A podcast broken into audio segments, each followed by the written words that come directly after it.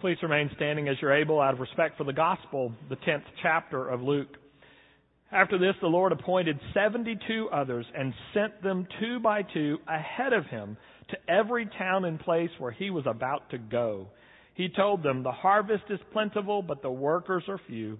Ask the Lord of the harvest, therefore, to send out workers into his harvest field. This is the word of the Lord. Thanks be to God. Be seated, please.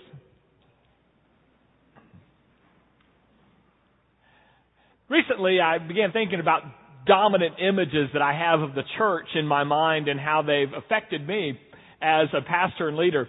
And I think for years, the dominant image or picture that I had of the church came from a movie a number of years ago uh, with Kevin Costner, Field of Dreams.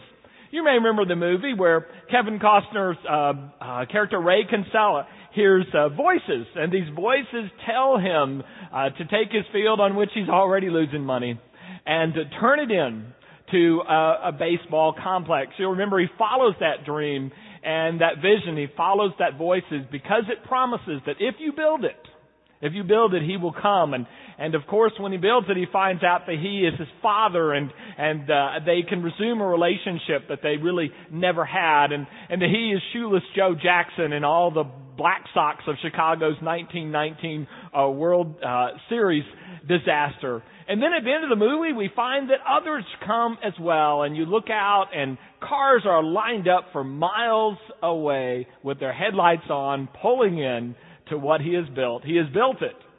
And they did come. And for the longest time, I thought about that as a pastor of a church. Where I was last pastor, we built a new sanctuary and we told ourselves if we build it, they will come. And I remember the Sunday morning we opened the doors and in fact, though there were no headlights on because it was broad daylight, cars were lined up and they did come. And we have the same sort of experience here at Alamo Heights. I, I've seen pictures of the first Sunday, and and uh, there's not a space for anyone to sit in the sanctuary. It is so packed. They've built it, and people did come. Now, when I got to Alamo Heights about nine months later, I looked out the sanctuary and told a few friends, you know, this isn't near big enough for all the people uh, that will come. Well, as you look around, there are still a few spaces available this morning. Apparently, I was wrong. But I thought about how was I wrong? It could have been that my leadership or management style in this church just didn't enable it to grow to a, a size where every seat would be filled every Sunday. Could be that my uh, oratorical skills aren't quite up to uh, a level that would fill every seat on every Sunday. But I don't think that's where I went wrong. I think I went wrong on what I call a theology of influx. And that is my basic belief was the important thing that we had to do in life was gather people under this one roof. That the important thing to do was just get everybody in one place and that that would be our job. And our mission statement from back then even reflects that. We start our mission statement, bring people in. We talk about bringing them as if the final goal was just to sit under this building and listen to somebody lecture Sunday after Sunday. I've come to believe that that's really not accurate because I don't see anywhere where Jesus talks about that. Jesus talks about parables where a man will take seed and not collect it in a storehouse and gather it in one roof, but will rather cast it out so that uh, things may blossom and grow. In the scripture this morning, Jesus gets his 72 closest followers, and rather than gather them to himself and hold them there, he sends them out, tells them, go, go, go to all the places where I want to go. I began to realize that the problem with the field of dreams is it's an attraction metaphor. It, it talks about attracting people to a building or to a place. But the God of the Bible is never so much about attracting as the God is about sending people out from a place to all around the neighborhood and eventually the world. But when you've got a field of dreams mentality, that things just sort of fall like dominoes. And so I realized that a film that was beginning to get played out in my mind was Wizard of Oz. Do you remember the Wizard of Oz? Dorothy and Toto and their three friends go off to the Emerald City in search of something that they sure they are sure they do not have. And so I went to the Emerald City, the largest Protestant congregation in America in Chicago, and I left Toto at home, but I took more than three friends. Now they had courage, and they had intelligence, and they had passionate hearts. But I'd convinced them that they must in fact be lacking something or else we'd have Emerald City right here. And so we went and banged on the doors of the Emerald City to see if they'd let us in so we could see how we could build our own Emerald City here and attract people from miles around to come under this one roof. But, you know, we went to see the wizard, but we never got to look behind the curtain. And it is only recently, and you may have seen this in the press because it was quite a story several months ago, that uh, this wonderful church, the largest church in America, in Chicago, surveyed their own people that had gathered in and filled every space in an auditorium five times larger than this. And they found that surveying their people, that most of them were not growing spiritually, and that a number of them felt like maybe they needed to leave that large church and go to a smaller church. And I was so impressed that the wizard was able to come out and say in public, you know what? There's more to life and faith than just this emerald city. But I'd been off searching, sure that if we did just the right things, pulled just the right levers behind the curtain, we built just the right thing, people would come. And then I found that I was among the congregation as a pastor. I was living out another movie that our children are familiar with, Finding Nemo. Have any of you seen that? Your children or your grandchildren? And of course, Nemo gets lost, and and Nemo's silly friend Dory and father come out looking for him. But when while Nemo is lost, he eventually finds himself uh, from the ocean into a fish tank.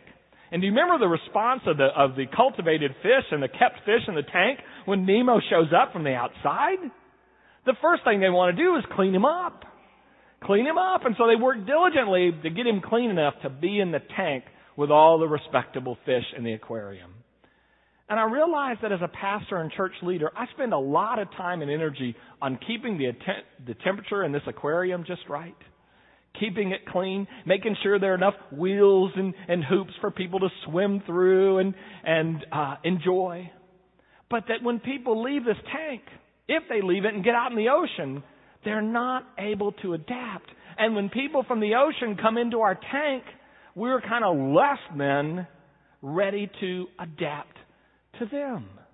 I realized a lot of time and energy has been spent on building a very large aquarium here when maybe Jesus was telling us, get people gathered so that they can go back out into the ocean and swim with the real world and rub up against them and shape and influence their lives. You know, we all see it in our kids. They, they grow up here. We take care of them as best we can. They go off to college and they're not ready for that ocean. And they struggle. They struggle in the ocean of life. We see that in our own life when we come here and, and uh, in the aquarium and then we leave and it's time to go to work and we don't know how to live our faith out in the real world because we weren't told that what Jesus wanted us was actually out in the real world. And that the measure of our aquarium is not how many fish are in this tank, but what the fish are doing in the ocean. And whether they can swim out there and whether they can be a blessing out in the ocean. I realized I've been living for too many years all the wrong metaphors. I had what might be called a theology of influx, while Jesus has a theology of influence, or what we might call incarnation. Influence is being Jesus for the world, taking Jesus into the world. Have you ever noticed that Jesus never told the world to go to church, but did command the church to go to the world? It's a cliche, but I do believe that it's true. We gather here, and it is good that we gather here. And I work very hard, and the choir works very hard, and Donna works very hard, and the ushers work very hard, so that when you gather here, it's helpful. But it's only helpful if you will scatter and take Jesus back with you. I found a couple other metaphors that are more helpful for me today thinking about the church. Now you're going to have to work with me on the first one. But I think the TV news and the newspapers have given us a very helpful metaphor to think about our church in the 21st century. And that's the, all the stories that you hear about Al Qaeda. Now work with me for a minute on this. The problem with Al Qaeda is this. They never gather all their people in one place. You can't ever find them in just one location. If you take out a location, you find out they're not even there anymore. They moved on to somewhere else. And they are so scattered in the world that they may very well be in your neighborhood or on your block. Their power is in their scattering ability. Now, I'm indebted to Pastor Mark for this observation. Isn't sin scattered across the world? Isn't need scattered all over the world? Isn't misery scattered all over the world? Then how can we stay just gathered when so much of the pain is scattered? We do gather and come together, but it's so that we can go uh, back into the world where there are places of need and misery and guilt and shame brought by sin. That's who we are. We're, we're a, a godly Christian Al Qaeda of sorts.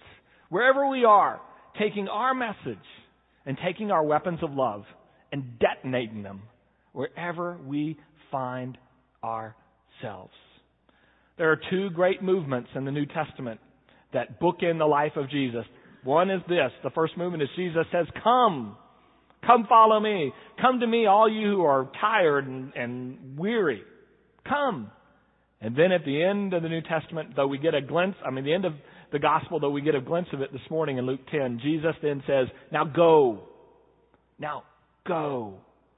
Those are the two movements. We come and we gather. Why? So that we can scatter and go and take Jesus with us wherever we go. One more metaphor suggested itself to me. Some of you will be old enough to remember this uh, TV show. Do you remember the TV show about the place where everybody knew your name? And their troubles were all the same. Do you remember that?